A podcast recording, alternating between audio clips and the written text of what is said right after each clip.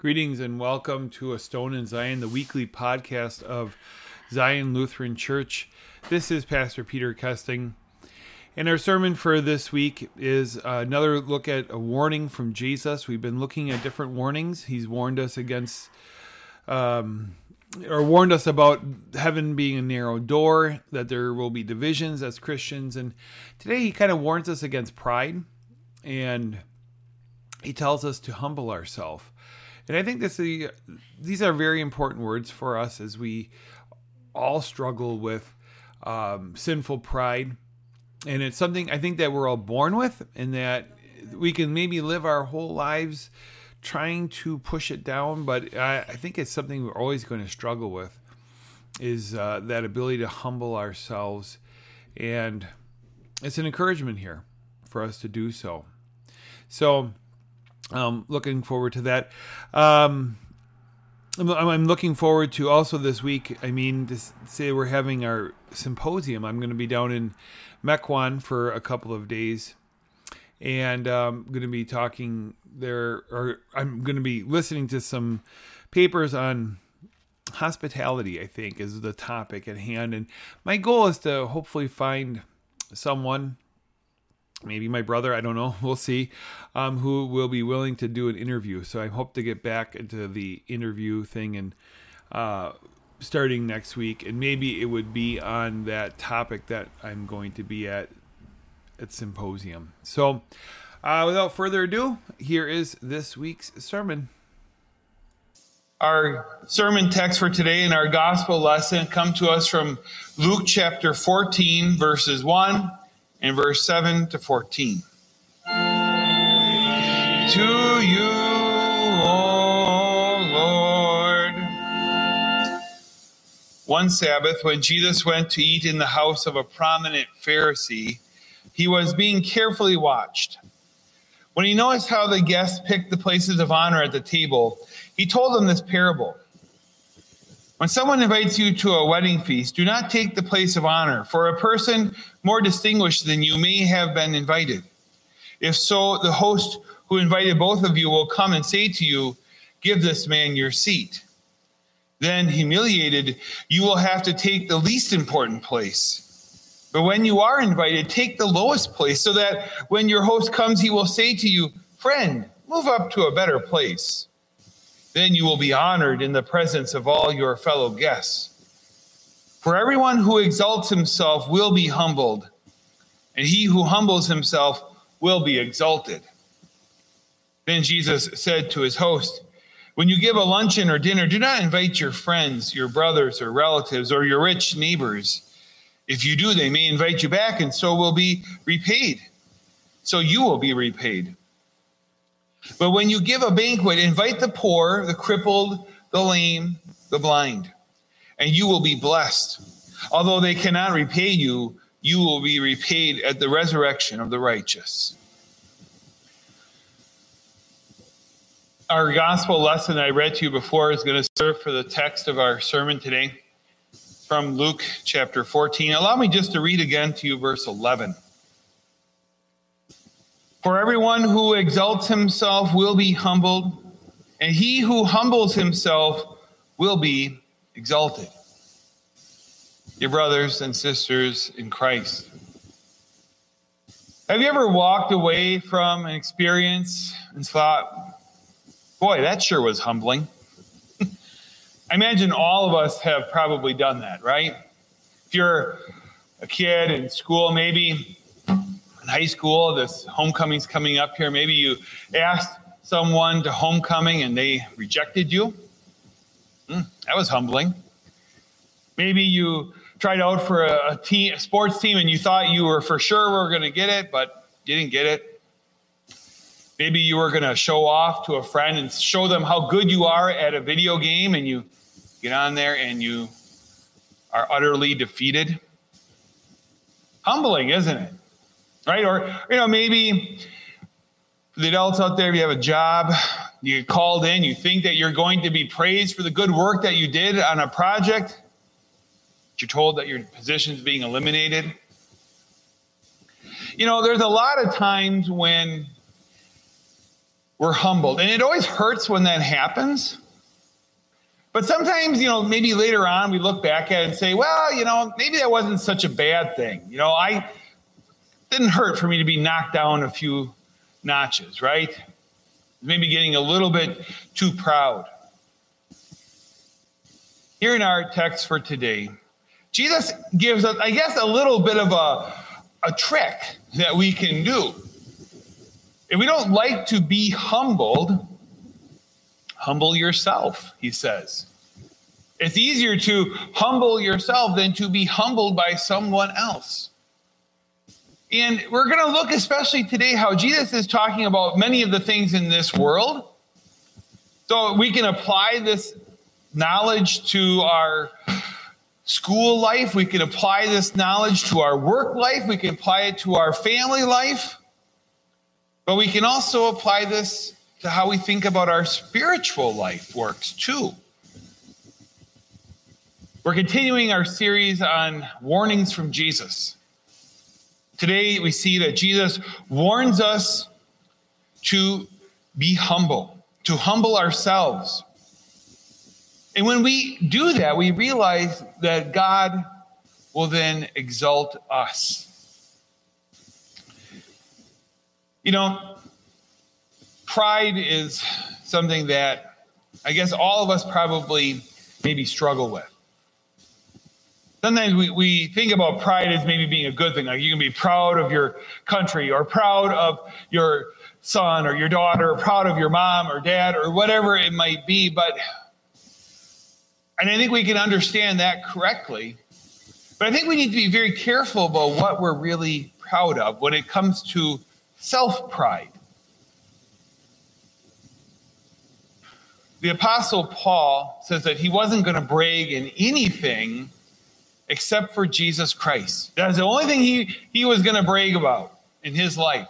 And it's interesting because, of course, what Jesus did, it was not something he did. He really had nothing to brag about himself at all. And I guess that was the point, right? He was going to say, I got nothing to brag about at all.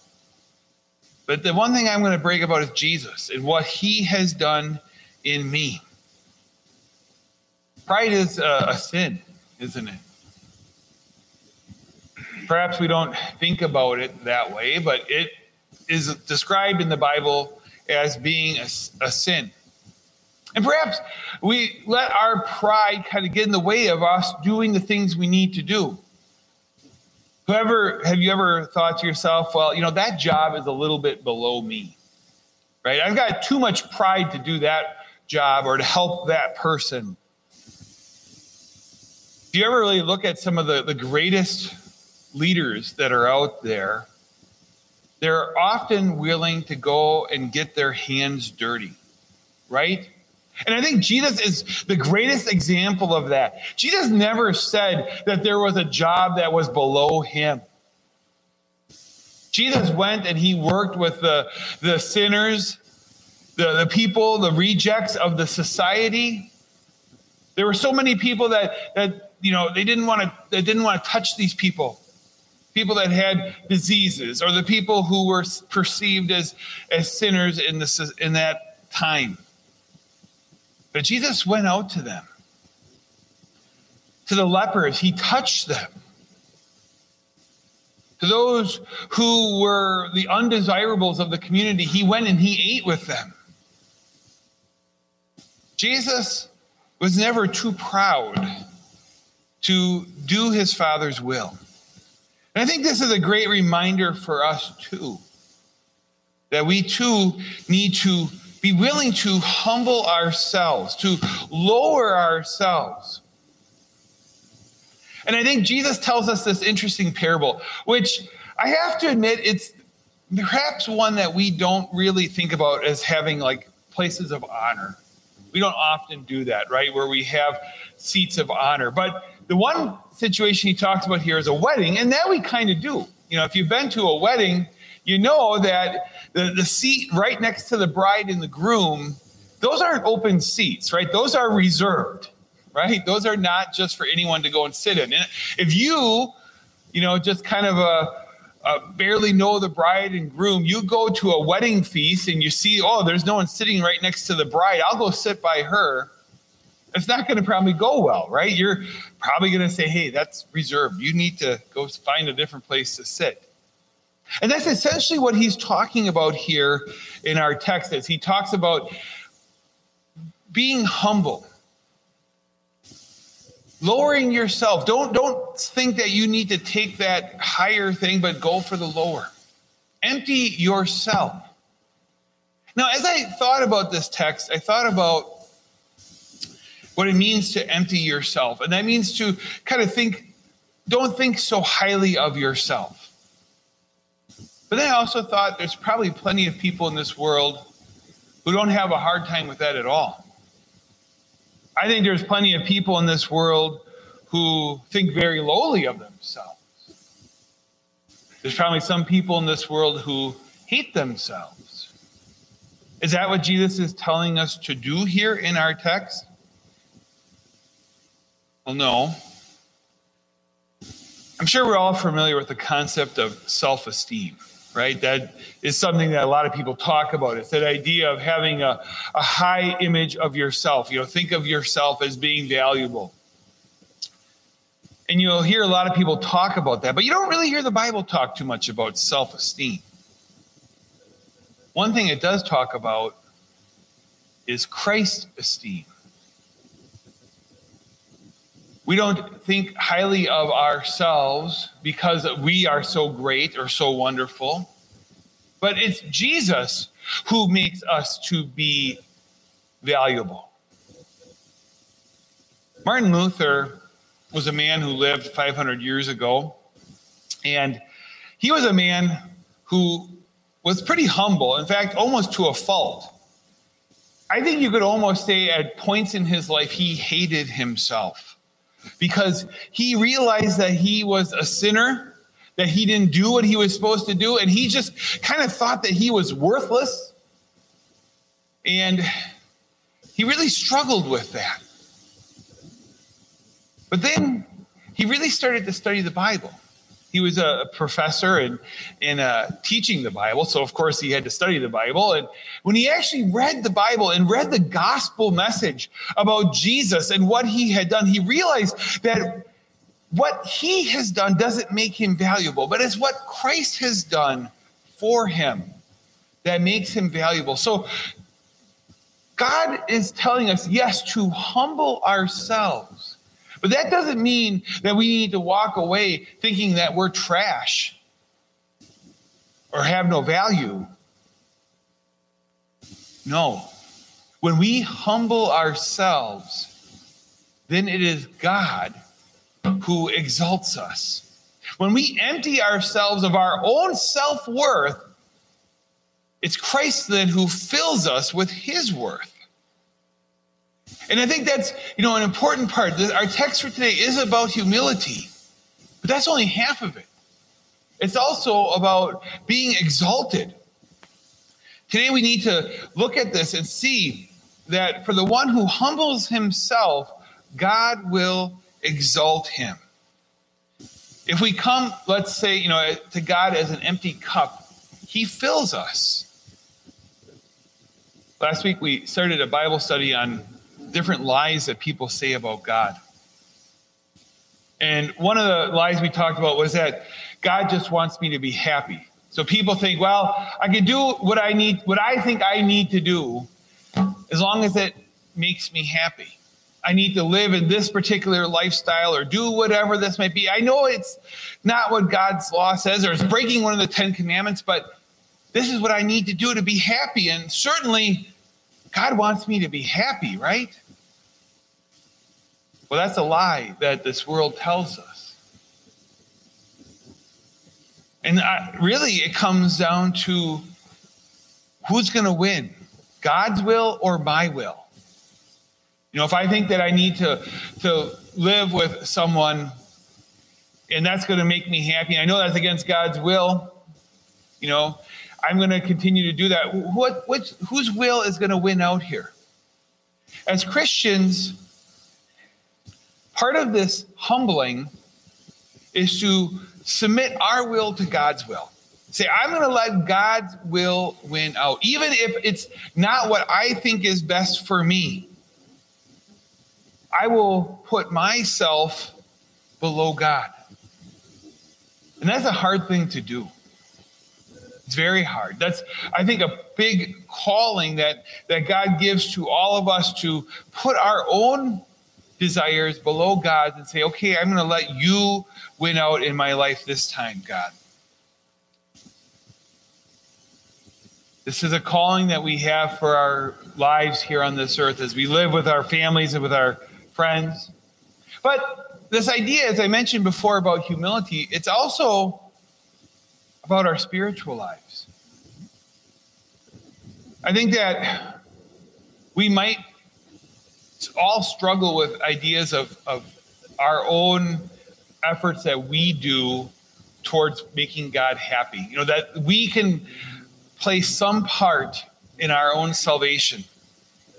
Maybe a person takes pride in the fact that, well, my family, we're, we're always been Christians or come from a long line of Christians, and that certainly has to count as something for God. I've been a, a lifelong Christian. Certainly, God must be pleased with my efforts. Or we look at other people and say, well, you know, those people, they don't go to church, and I do. Certainly, God must be pleased with my dedication. You know, there's always a temptation for kind of this spiritual self pride, too. What does God say? Well, those who exalt themselves will be humbled. I think if a person on judgment day or the day they die and they appear before God and God says, Why should I let you into heaven? If they say, Well, I've done all that's required of you, of me, God. I've lived a good life. I've done everything. I tried my best to be a good person. That's self pride, isn't it? Spiritual self pride. And I think on that day, those who are exalted will be humbled. We need to go to God with nothing in our hands and say, Lord, I don't deserve to come into your heavenly grace because of my own efforts. But it was Jesus who did this, what was necessary for me. It was Jesus who lived the life I should have lived. And that's the only reason why I can enter into your grace. You know, we realize that when we humble ourselves, Jesus will exalt us. I talked before about Christ esteem. And I think this is a really important part of us as Christians and how we view ourselves. All of us have value. All of us are important. And it's not because we're such great people, because maybe we aren't. Maybe we've made some big mistakes, and I think we all know that better than others. But we do have value for two reasons. We have value because we are a creation of God. God made us. He made us exactly how we are. Now, maybe there's times when we wish we were someone else. But God has made us to be who we are. And God doesn't make mistakes. And God doesn't make garbage, right? Perhaps there's times when a person feels like they're garbage, but God doesn't make garbage. God made us. That gives us value. And there's another reason why we have value. Not only did, did, did God make us, but Jesus redeemed us. Jesus was thinking about you when he came into this world. You know, he has the capacity to, to think about everything at all times. So while he was there on the cross, your name was on his mind because he's true God. He knew why he was doing this, why he was dying on the cross. It was for you. That makes you have a great value because Jesus loved you So much that he was willing to die for you. There is no greater love than that, is there? Than to die for someone? Jesus died because he loved you. He did not want you to be separated from him for all eternity, which is really what would happen because of our sins. But he loved you so much, he died to take away your sins so that one day you can be with him for all eternity. We humble ourselves because there is nothing to ourselves spiritually that we can bring to the table. We come to God as an empty vessel and He fills us up. In some ways, you can think about it as like a, a king who takes a, a street urchin, you know, just a homeless child, and takes that, that child living on the street with no parents, no money, no nothing, and adopts that child and makes that child to be a prince. What can that child say? Did they do that? Was it their own accomplishment? No. It was given to them. They were placed in that position. And that is essentially what God has done for us. I think remembering where we stand can help us in our lives now. As we humble ourselves, as we come and serve one another in humility as Christ served us, as we come to the table of salvation with nothing and know that Christ fills us up. As it says here in our text, I'll, I'll read that verse again. For everyone who exalts himself will be humbled and he who humbles himself will be exalted. Amen. Please rise. Now may the peace of God, which transcends all understanding, guard your hearts and your minds in Christ Jesus. Amen.